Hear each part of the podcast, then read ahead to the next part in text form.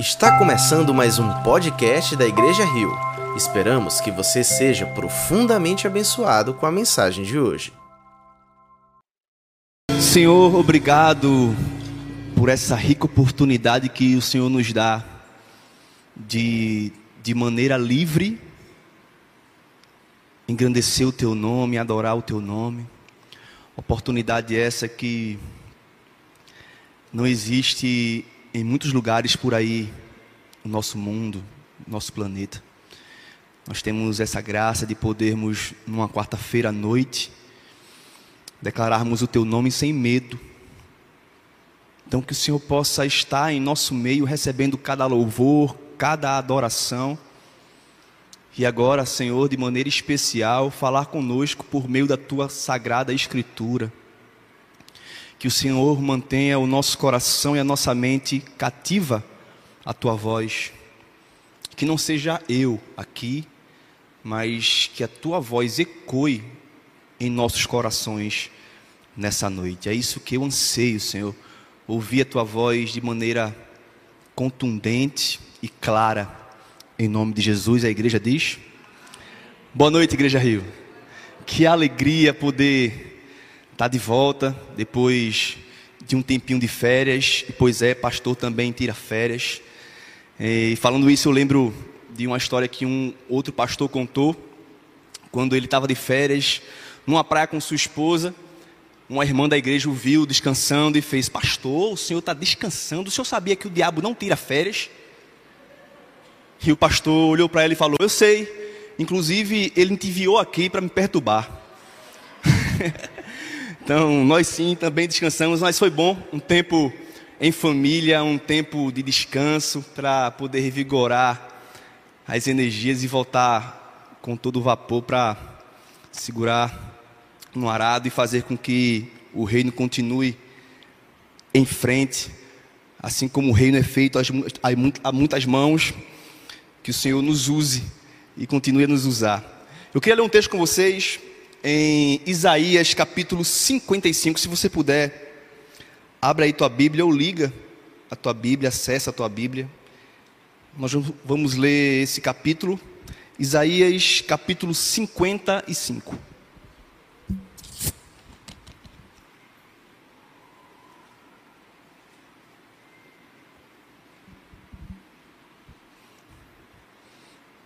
O texto diz assim: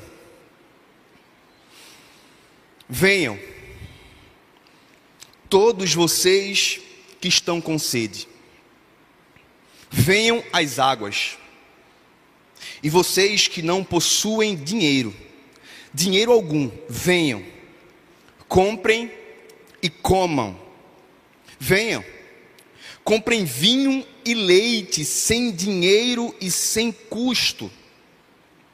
Por que gastar dinheiro naquilo que não é pão e o seu trabalho árduo naquilo que não satisfaz. Escutem, escutem-me e comam o que é bom, e a alma de vocês se deliciará na mais fina refeição. Deem ouvidos e venham a mim, ouçam-me, para que sua alma viva. Farei uma aliança eterna com vocês minha fidelidade prometida a Davi. Vejam, eu o fiz uma testemunha aos povos, um líder e governante dos povos. Com certeza você convocará nações que você não conhece, e nações que não o conhecem se apressarão até você, por causa do Senhor, o seu Deus, o Santo de Israel, pois ele lhe concedeu esplendor. Busquem o Senhor enquanto se pode achá-lo, clamem por ele enquanto está perto.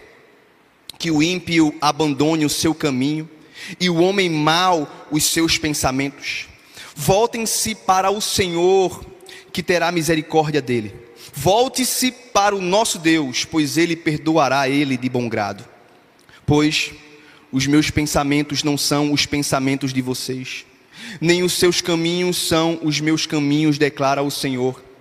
Assim como os céus são mais, mais altos do que a terra, também os meus caminhos são mais altos do que os seus caminhos, e os meus pensamentos mais altos do que os seus pensamentos. Assim como a chuva e a neve descem dos céus e não voltam para ele sem regarem a terra e fazerem-na brotar e florescer, para produzir semente para o semeador e pão para o que come, assim também ocorre com a palavra que sai da minha boca. Ela não voltará para mim vazia, mas fará o que eu desejo e atingirá o propósito para qual eu a enviei. Vocês sairão em júbilo e serão conduzidos em paz. Os montes e as colinas irromperão em canto diante de vocês, e todas as árvores do campo baterão palmas. No lugar do espinheiro crescerá o pinheiro. Em vez de roseiras bravas, crescerá a murta. Isso resultará em renome para o Senhor, para sinal eterno, que não será destruído. Palavra de Deus. É impossível você não ler esse texto que escreveu o profeta Isaías e falou o profeta Isaías e não perceber que, desde o Antigo Testamento, Deus se manifesta pela graça. Alguns pensam que a graça foi um plano B de Deus. Alguns pensam que Deus, no Antigo Testamento, ele trabalhou a salvação querendo que o homem se salvasse por meio do cumprimento da lei, por meio da obediência, como se Deus, no Antigo Testamento, tivesse decidido que o homem seria salvo, salvo à medida que ele obedecesse à lei. Aí parece que Deus, tentando isso, viu que não deu certo. Aí ele fala: Eu tenho um plano B. Eu agora vou enviar Jesus e fazer com que eles sejam salvos de forma imerecida. Mas eu quero dizer a você que esse pensamento é um pensamento errado. Deus nunca quis salvar o homem por meio da obediência dele. Sabe por quê? Porque Deus sabe que nós não conseguimos nos salvar por meio do que fazemos. Então, desde o Antigo Testamento, Deus sempre exerceu salvação pela graça. Nenhum homem na face da terra foi merecedor e jamais será merecedor da salvação que há em Deus. Esse pensamento é um grande erro. O livro de Isaías, esse capítulo que a gente leu desse livro, o livro de Isaías, assim como todos os livros do Antigo Testamento, apresentam Jesus. Se você ler de Gênesis até Malaquias, no, Antigo Testamento, todos eles, todos os livros, vão ter sombras de Jesus, vão ter tipos de Jesus, vai aparecer Jesus ali de forma concreta. Desde o Gênesis, quando Deus promete que da mulher viria alguém que pisaria na cabeça da serpente, e quando Deus fala isso, Ele está falando de Jesus. Quando a lei é dada ao povo, a lei está apresentando aquele que é perfeito, Jesus é o cumprimento da lei. Então, no Antigo Testamento todo, nós conseguimos identificar Jesus. E o livro de Isaías, muito mais. De forma peculiar, o livro de Isaías apresenta Jesus de maneira mais clara. Isaías, que foi escrito numa data provável cerca de 740 anos antes de Cristo, é o livro que para alguns teólogos é considerado como o Evangelho de Isaías. Por quê? Há 700 anos antes de Cristo, Isaías já proferia profecias que falava de forma clara acerca da vinda do Messias. Enquanto muitos judeus ainda acreditavam que o Messias viria como aquele homem num cavalo branco com a espada na mão, a fim de libertar o povo do jugo de escravidão e de exílio, Isaías apresenta Jesus como o servo sofredor, aquele que sofreria pelo pecado do povo. Isaías é considerado o profeta messiânico ou então o profeta evangélico. Interessante que o livro de Isaías também é chamado de mini Bíblia. A nossa Bíblia contém 66 livros e o livro que escreveu Isaías contém 66 capítulos. Mas, muito para além disso, o livro de Isaías nos apresenta e menciona uma condição preocupante do povo que se dizia povo de Deus. Os profetas eram levantados para denunciar. Interessante que Isaías é levantado para nos apresentar e denunciar aquele povo da época, qual era a condição em que aquele povo se encontrava. E aí ele apresenta condições como religiosidade, idolatria, como cegueira espiritual, como hipocrisia, como acomodação, como falta de amor, iniquidade, orgulho, irreverência, idolatria, rebeldia, ganância, cobiça, injustiça social, feitiçaria, e me parece que os tempos eles se repetem.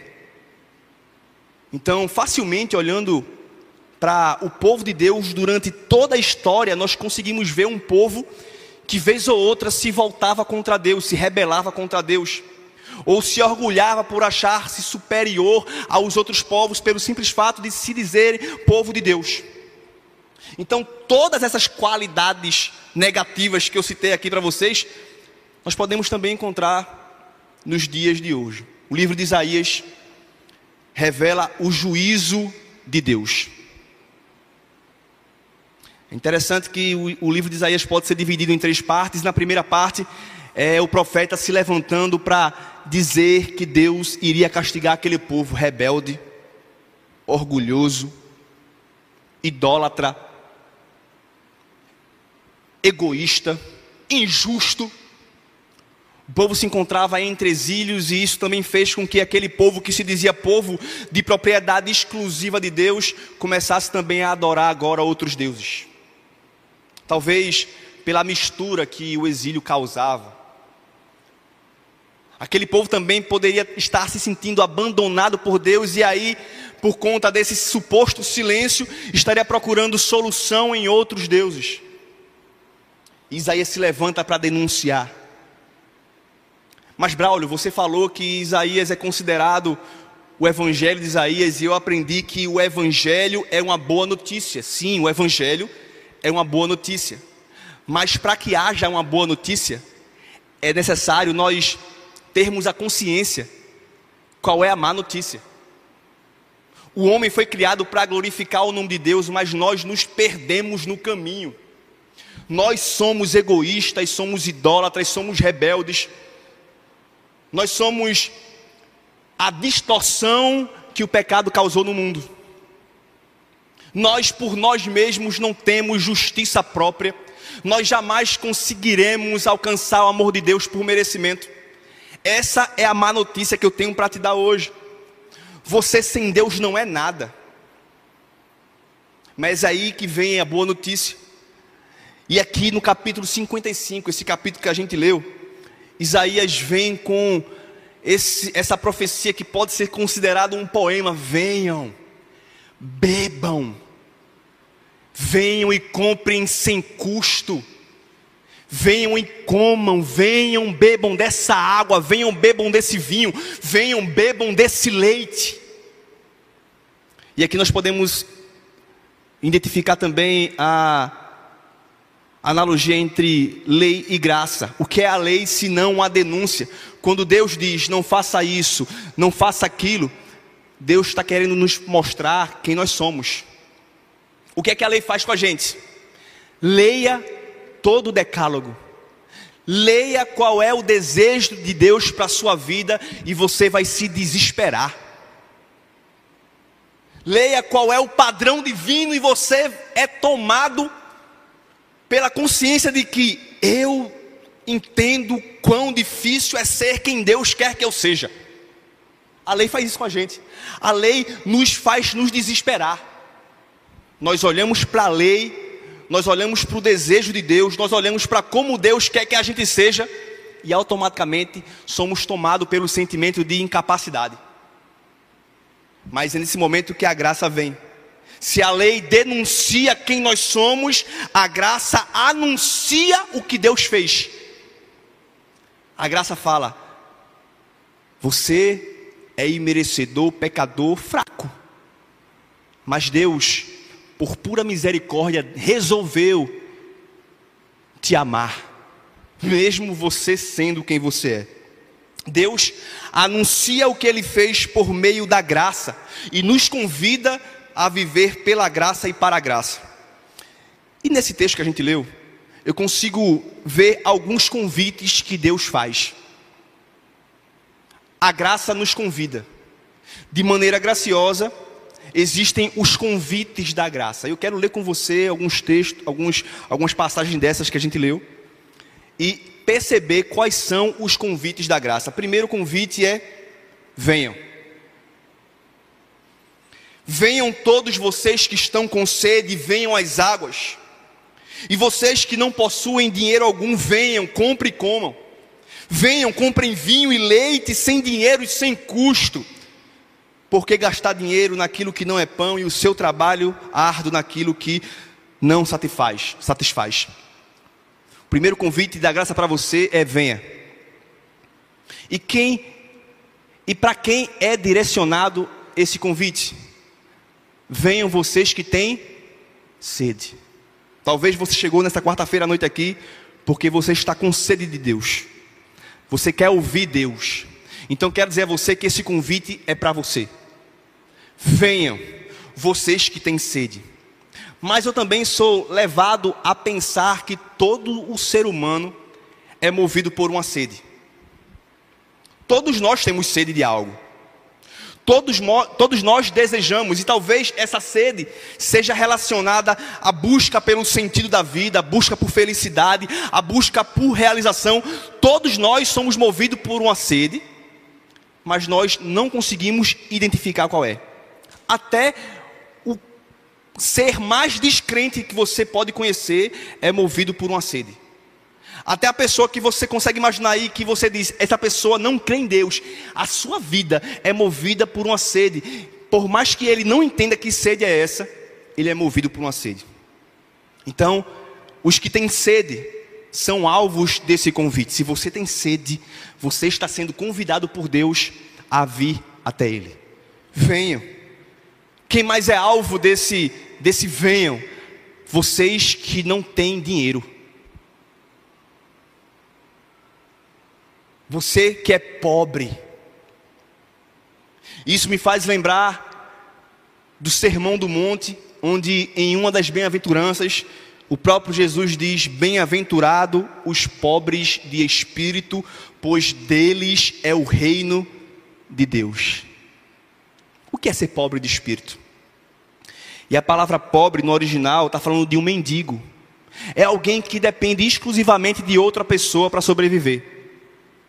E talvez você está aqui hoje dizendo, Braulio, tu não me conhece não. Eu não tenho nada que faça com que Deus olhe para mim.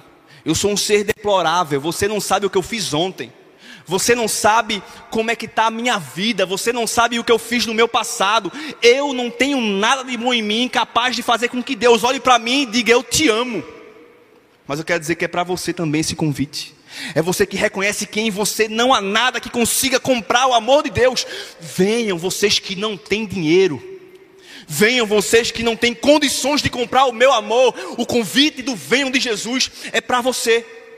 Você que não tem condições. Interessante que o texto fala assim: venham e comprem sem dinheiro. E eu fiquei procurando entender o que é, como é comprar sem dinheiro. Isso me fez me remeter à minha infância quando o pai da minha irmã chegava lá em casa e falava: Braulio, eu fui ali no, na barraca de Dona Iraci e deixei um dinheiro lá para que você vá lá e compre o que você quiser. E aí eu chegava lá, naquela barraca e dizia: Olha, eu vim pegar ou comprar uma Coca-Cola. E aí a mulher falava assim: Cadê o dinheiro? E eu falava, já está pago. Quem pagou? Foi fulano. Ah, lembrei. Toma o que você quer. E o que é comprar sem dinheiro se não chegar diante do céu naquele grande dia e aquele anjo perguntar: Como é que você vai entrar aqui? Você falar: Eu vou entrar porque já está pago. Jesus pagou o preço para que você conseguisse comprar sem dinheiro. Jesus pagou o preço para que você pudesse desfrutar de algo imerecido comprando sem dinheiro. A salvação não é, não é alcançada como fruto do nosso suor ou recursos. É o que o texto diz. É interessante que esse venham, bebam, ele não se encontra apenas em Isaías. Nós conseguimos escutar isso da boca do próprio Jesus lá em João 7,37, quando diz que Jesus se levantou e disse em alta voz: Imagina aí Jesus gritando, no meio dos judeus moralistas e legalistas que achavam que podiam conquistar o amor de Deus através do que eles faziam.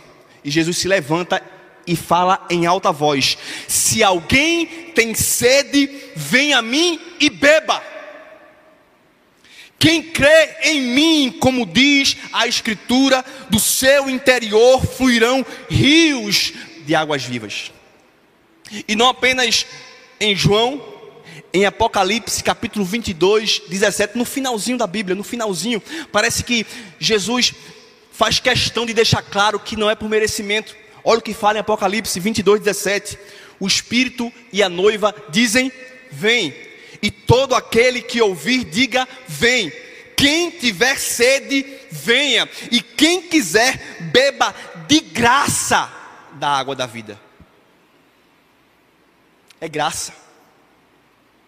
Isso é motivo para a gente gritar glória a Deus da maneira mais forte possível entendendo quem nós somos e sabendo que um Deus santo bom chama e diz: Vem, eu que sou pobre, pecador e mau. Venham, bebam de graça, comprem sem dinheiro.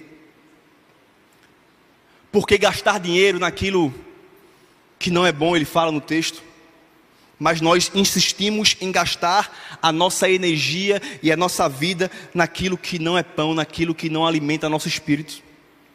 Parece que Deus está falando através do profeta para aquele povo, porque vocês estão procurando matar a sede e a fome em lugares que às vezes custa caro.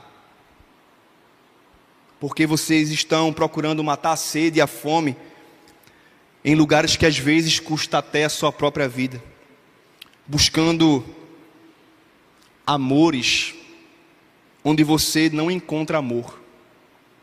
Buscando prazer onde vai ser só apenas um momento de prazer, buscando paz em lugares que você não vai achar paz. Parece que nós estamos cegos, procurando o que realmente importa em lugares que não vão nos satisfazer de maneira plena. É assim que aquele povo estava, procurando satisfação em outros deuses, prazeres em pessoas de forma momentânea. Me parece que nós temos essa inclinação em buscar e gastar dinheiro, se é que você me entende, em lugares aonde não vão nos satisfazer. E parece que Deus está dizendo: você está querendo gastar dinheiro com o que não é pão, enquanto eu quero dar a você de graça aquilo que você realmente precisa. Você está aí chorando e sofrendo por coisas que não têm valor, enquanto eu estou aqui gritando em voz alta, dizendo: Meu filho, minha filha, ei, eu tenho para te dar o que realmente importa, e o que eu tenho para te dar não vai custar nada para você. Enquanto nós estamos procurando e gastando a nossa vida com que na realidade não tem valor algum. Venham. A salvação é de graça. De graça para quem recebe, porque custou caro para alguém. A salvação é de graça para você, porque custou caro para outra pessoa. No mesmo livro, Isaías fala no capítulo 53 mas ele foi transpassado por causa das nossas transgressões, foi esmagado por conta das nossas iniquidades. O castigo que nos traz a paz estava sobre ele, e pelas suas feridas nós fomos sarados. É de graça para nós, mas custou muito caro para Jesus. Por isso que ele pode dizer com toda autoridade, ele pode chamar quem ele quiser, ainda que vozes tentem gritar no seu ouvido, você é imerecedor, você pode falar de volta para essa voz, é verdade, eu sou imerecedor, mas eu estou escutando a voz de um Deus que pode me chamar porque ele pagou por mim. Venham. Segundo convite, versículo 2 parte B e 3, escutem-me. Não é apenas vir, mas escutem-me. Ele fala: escutem, vírgula, escutem-me. Não é escutar qualquer coisa, é me escutar. Escutem-me e comam o que é bom, porque quando vocês comerem o que é bom, a alma de vocês se deliciará na mais fina refeição. Deem ouvidos e venham a mim. Ouçam-me, para que sua alma viva farei uma aliança eterna com vocês, minha fidelidade prometida a Davi. Escutem-me. Escutar a voz de Deus é se deliciar da mais fina refeição. Existe essa linguagem, esse linguajar evangélico, eu vou me alimentar da palavra de Deus. E quem dera que essa frase fosse para além dessa frase fosse para além desse jargão e nós entendêssemos que ouvir a voz de Deus é de verdade se deliciar da mais fina refeição. Escutá-lo. Não apenas ir até Ele a fim de desfrutar do que Ele pode fazer, mas é de escutar a Sua voz e dizer: Sim, Senhor, Tua voz e as Tuas ordens podem não fazer sentido para mim hoje, mas eu decido escutá-la. Nós muitas vezes temos escutado tudo menos a voz de Deus. Temos dado ouvidos a tudo que é voz menos a voz de Deus. Nós temos buscado conselhos aonde a voz de Deus não ecoa. Nós temos buscado conselhos aonde Deus não está aconselhando e parece que isso é, está entranhado em nós. Quando estamos passando por algum problema, nós automaticamente somos levados a pensar em quem eu vou procurar, porque eu sei que aquela pessoa que eu vou procurar vai falar o que eu quero escutar. É ou não é? Quando nós estamos passando por uma situação em que nós estamos sendo tidos por errados, por exemplo. Ah, não, vou procurar fulano ou fulana porque eu sei que ela vai falar que eu estou certo. Nós somos levados a buscar conselhos onde sabemos que vamos escutar o que queremos faz cócegas nos nossos ouvidos. Procurar quem eu acho que vai me dizer o que eu quero escutar. Mas eu quero dizer a você que Deus nem sempre vai falar o que você quer escutar. Mas ainda que Deus não fale o que você não quer escutar, ouvir a voz de Deus é a melhor coisa que você pode fazer. Ainda que Deus não fale o que você quer ouvir, ouvi-lo é a melhor coisa no mundo que você pode fazer. Escutar a voz de Deus, escutar a voz de Deus é o que precisamos fazer hoje. Quem é que você tem escutado? O que é que você buscava escutar hoje aqui nesta quarta-feira? Talvez o que eu estou falando aqui, o que Deus está falando aqui, não é o que você planejou escutar quando saiu da sua casa, mas eu quero dizer a você que se é Deus falando, é o melhor que você pode escutar hoje. Venham e não apenas venham, escutem-me. Dê ouvidos à voz de Deus. Outro convite, no versículo 4 e 5, ele diz: Vejam, vejam, eu fiz uma testemunha aos povos, um líder e governante dos povos. Ele está falando de Davi. Olha o que eu fiz com Davi. Olha para trás e vê o que eu fiz com o meu servo. E por que é que Deus manda a gente olhar para trás para ver o que ele fez no passado? Nós somos seres que constantemente nos desesperamos com as más notícias. Escutamos uma notícia má e falamos: Meu Deus, o que é que vai ser do meu amanhã? Nós vivemos ansiosos pelo que ainda não aconteceu. Nós nos desesperamos pelo amanhã e vivemos de forma covarde no hoje, porque não olhamos para trás e nos lembramos de tudo que Deus já fez com a nossa vida. O convite da graça faz a gente ver o que Deus já fez. Ei, para de querer buscar Deus pelo, pelo que Ele pode fazer e lembra de tudo que Ele já fez. Ah, Senhor, como é que vai ser amanhã?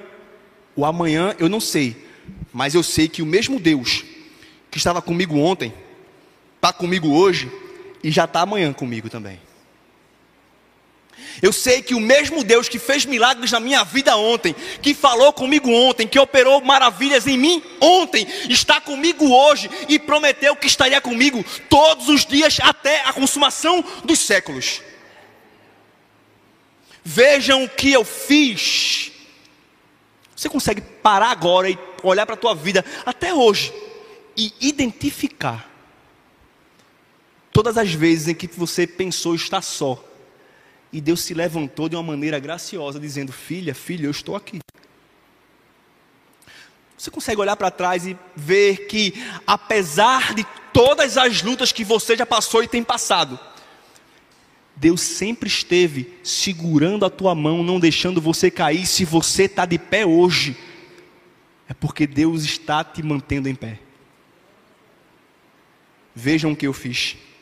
E ele fala: Vejam o que eu fiz. E no versículo 5 diz: Com certeza. ah, meu irmão, se você entender isso, é Deus falando: Se você observar o que eu fiz, você vai ter a certeza de que eu continuarei fazendo.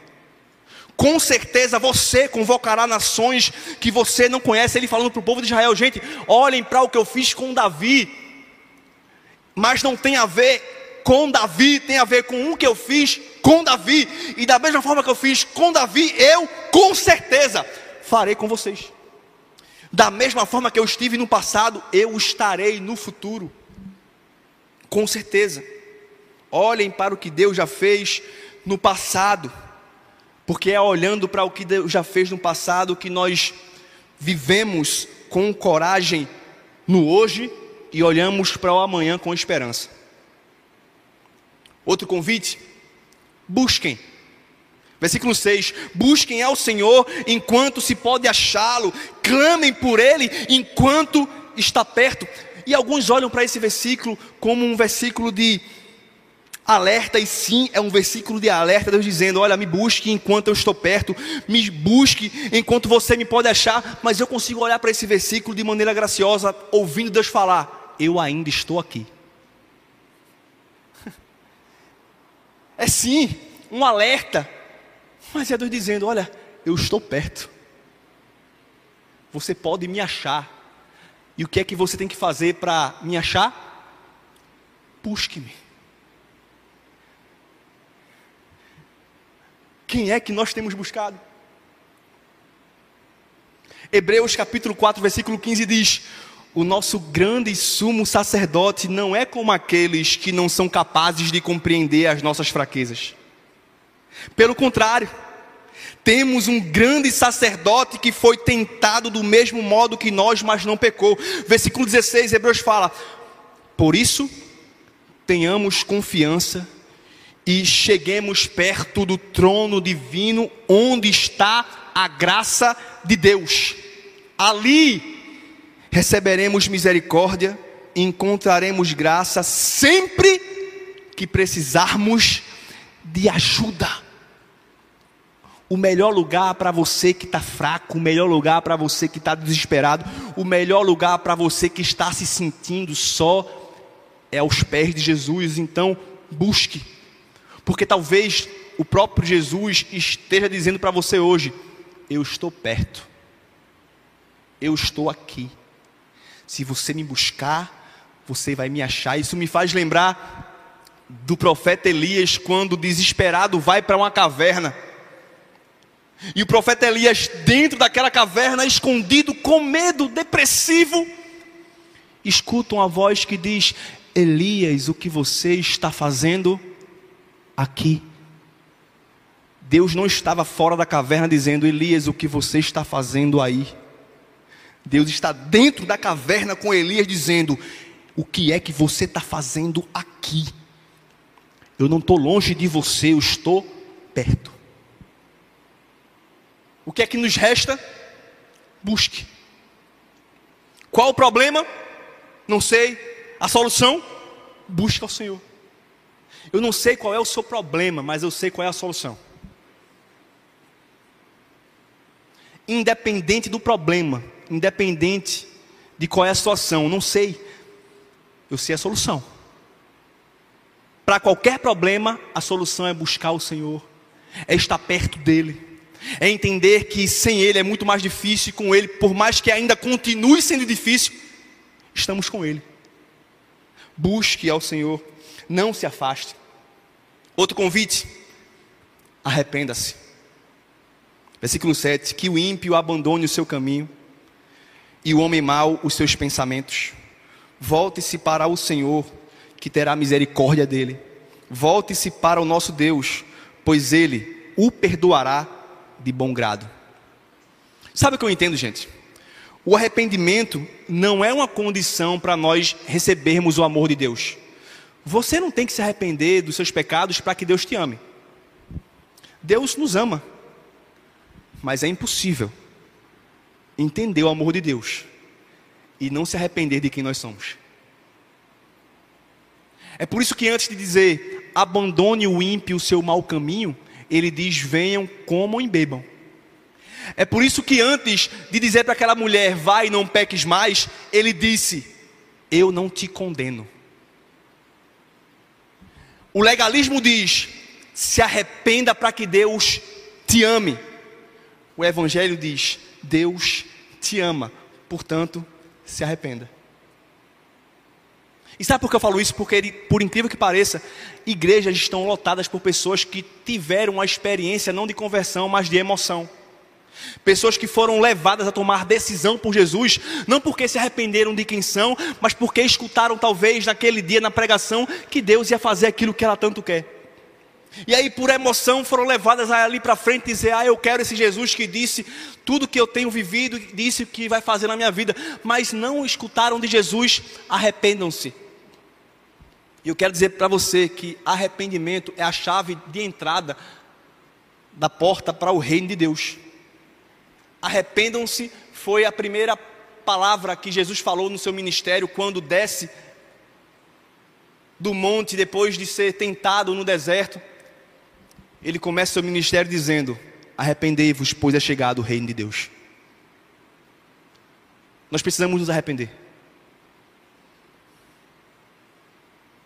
Nós precisamos viver em arrependimento. É entender que Ele nos chama para comprar sem dinheiro. É entender que Ele nos ama mesmo nós sendo quem nós somos. E isso nos faz nos chegar até Ele, escutar aquilo que Ele quer dizer para a nossa vida, buscá-lo com toda a nossa força e dizer: Senhor, quanto amor, quanto amor, que amor constrangedor. Eu não mereço tanto amor porque eu sei quem eu sou e sabendo quem eu sou, eu me arrependo de quem sou.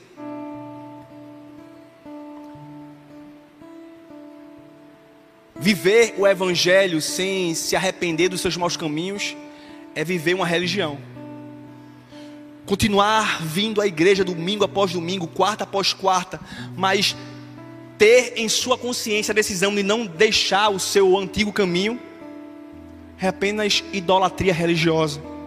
Nós somos chamados, sim, por meio do constrangimento do amor de Deus, a nos arrepender e dizer: Senhor, me ajuda a ser quem tu queres que eu seja, e me ajuda a largar quem o Senhor não quer que eu seja.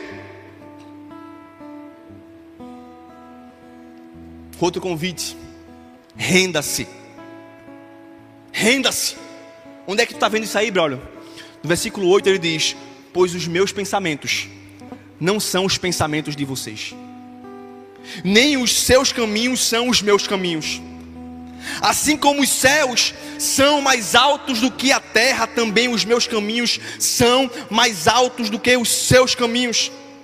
Versículo 10 ele fala: Assim como a chuva e a neve descem dos céus e não voltam para ele, sem regarem a terra e fazerem-na brotar e florescer para produzir semente, assim também ocorre com a palavra que sai da minha boca. Ela não voltará para mim vazia, mas fará o que eu desejo e atingirá o propósito para o qual eu a enviei. Sabe o que Deus está dizendo para o povo? E sabe o que Deus está dizendo para nós hoje aqui?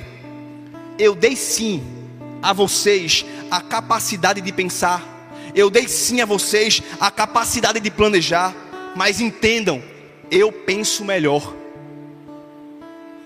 Eu planejo melhor. A palavra de vocês, diz o Senhor, muitas vezes não se concretiza, mas assim diz o Senhor: tudo aquilo que eu falar que vai acontecer, vai acontecer, porque eu não sou homem para que minta, nem filho do homem para que se arrependa. Toda palavra que sai ou já saiu da minha boca, pode contar as horas, os minutos, os dias, ainda que passe os céus e a terra, a minha palavra não passará. Os seus planos se frustram, mas Jó entendeu que os planos do Senhor jamais se frustrarão. Como não entender isso e não se render dizendo: Senhor, eu não sei o que eu faço, mas eu quero entregar e render a minha vida a Ti que não se frustra, que tem palavra e é a palavra. Eu decido entender, Senhor, que eu sou um ser frustrado e frustrante, que me engano, que planejo às vezes coisas que o Senhor não gostaria que eu planejasse. Mas se tu diz que vai acontecer, acontece. Se os teus planos jamais se frustram, eu decido colocar a minha vida diante de ti. Renda-se. Talvez você fale assim: Ah, Braulio, comigo não há condições. Quem disse? Você? Ah, Braulio, tu não conhece minha vida. Já tentei várias vezes, não deu certo. E eu sei que não vai dar. Quem disse que não vai dar? Alguém?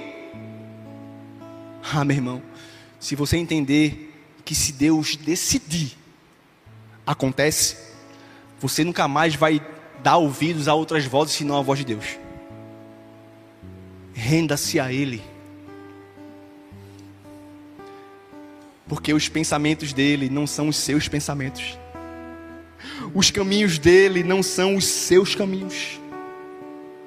Da mesma forma que a chuva desce do céu e não volta para o céu sem antes regar Assim é a palavra do Senhor que quando sai da sua boca não volta para ele antes de cumprir o que foi ordenado a ser cumprido. Último convite. Celebrem. Versículo 12: Vocês sairão em júbilo e serão conduzidos em paz. Os montes e as colinas irromperão em cântico diante de vocês e todas as árvores do campo baterão palmas. No lugar do espinheiro crescerá o pinheiro. Em vez de roseiras bravas, crescerá a murta. Isso resultará em renome para o Senhor, para sinal eterno que não será destruído. Aqui é Deus prometendo para aquele povo que eles viveriam em cântico de júbilo e em paz só que a condição atual daquele povo era uma condição deplorável, de exílios, de sofrimento. E como é que nós podemos olhar para esse texto de uma promessa que ainda não é uma realidade, como um convite a celebrar hoje? Meu irmão, quando eu recebi a notícia de que eu seria pai, minha filha não tinha vindo ainda à terra ao mundo. Mas eu já me alegrei, porque eu sabia que daqui a nove meses ela ia chegar até mim. Quando Deus faz uma promessa, Ele está gerando em nós aquilo que ainda vai acontecer, mas o fato de ter vindo de Deus já nos faz ter a certeza de que aquilo que Ele falou que ainda vai acontecer já é uma realidade. Eu sei que aqui pessoas já escutaram diversas promessas e talvez você fale ainda não aconteceu, mas ei, se foi Deus que te falou, pode celebrar já hoje, porque aquilo que Ele falou vai acontecer. se veio de Deus, pode cantar hoje. Pode se alegrar. E ainda que dure, ainda que demore, vai acontecer. Ah, Braulio, mas eu não escutei nenhuma promessa para a minha vida aqui em terra. Eu quero dizer a você que ainda que você não tenha promessas, ou talvez não saiba, de coisas que vão acontecer aqui, você já tem a certeza do que vai acontecer na eternidade. Um dia você vai morrer. Mas quando você abrir os olhos, você vai dar de cara com aquele que te chamou pelo nome. Quando você abrir os olhos, você vai dar de cara com aquele que disse: Venha e beba com aquele que gritou na cruz: Está consumado, com aquele que disse: Eu vim para vocês que são pobres, que não estão sãos, que estão os doentes, porque eu sou a cura. Nós somos chamados a celebrar, a jubilar, porque Ele fará crescer no lugar do espinheiro pinheiros. Rapaz, você consegue entender? É Deus dizendo: Olha, aonde você olha hoje e contém espinhos que não há possibilidade de vida, eu quero dizer a você que para mim não há impossível. Eu sou um Deus que faço maldição se tornar em bênção. Eu sou um Deus que tiro espinhos e faço florescer espinheiros. Eu sou um Deus que tiro rosas bravas que causam doenças e faço crescer murtas que são ervas medicinais. Eu vim para fazer florescer e trazer cura, aonde você olha hoje e só vê morte. Jubilem, jubilem de alegria, cantem cânticos, porque quem vai adiante de vocês são os montes, são as palmeiras. Ah, irmãos, nós precisamos entender o que é se alegrar Tudo isso que eu falei aqui hoje deveria causar em nós o que aconteceu lá em Pentecoste. Você consegue imaginar Paulo preso depois de ter sofrido açoites e dentro da prisão escreveu uma carta aos filipenses, onde essa carta tem como título a alegria.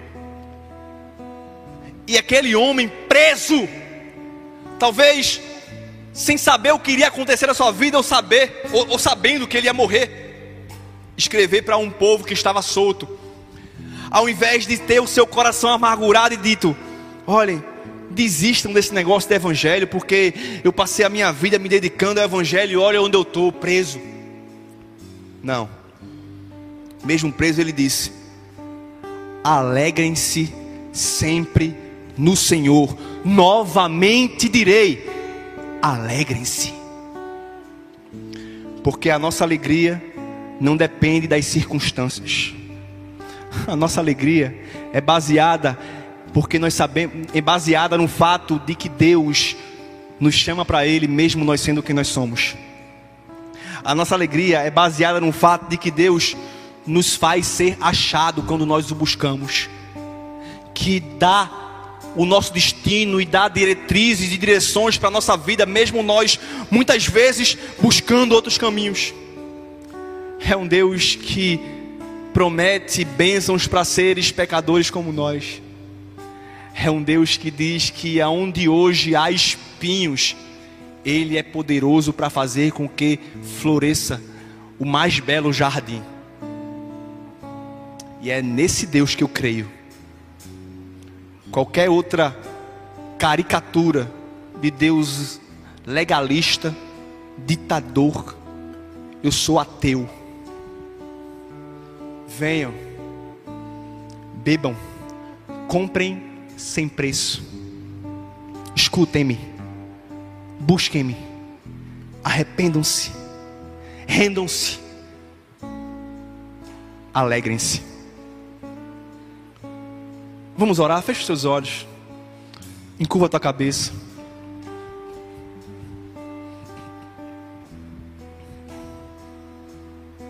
Ah, meu Senhor. Eu sei que a tua voz ecoou em nosso coração nessa noite. Não porque foi eu falando, mas porque a tua palavra foi exposta.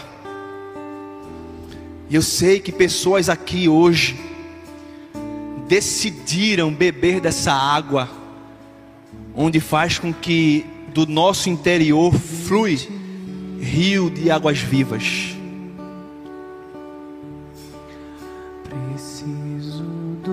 Que em nome de Jesus, Pai, corações sedentos hoje sejam saciados por tua presença.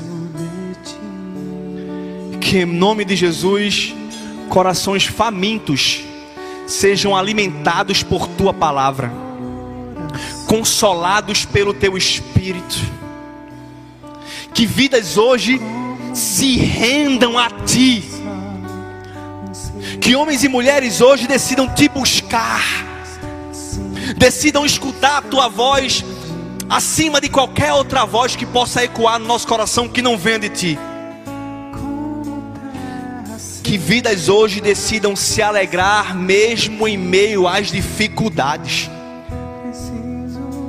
Que pessoas hoje podem, possam sair daqui dizendo: Senhor, aquilo que tu me prometeu ainda não é uma realidade, mas se tu me prometeu, eu já decido me alegrar, porque eu sei que aquilo que tu promete acontece.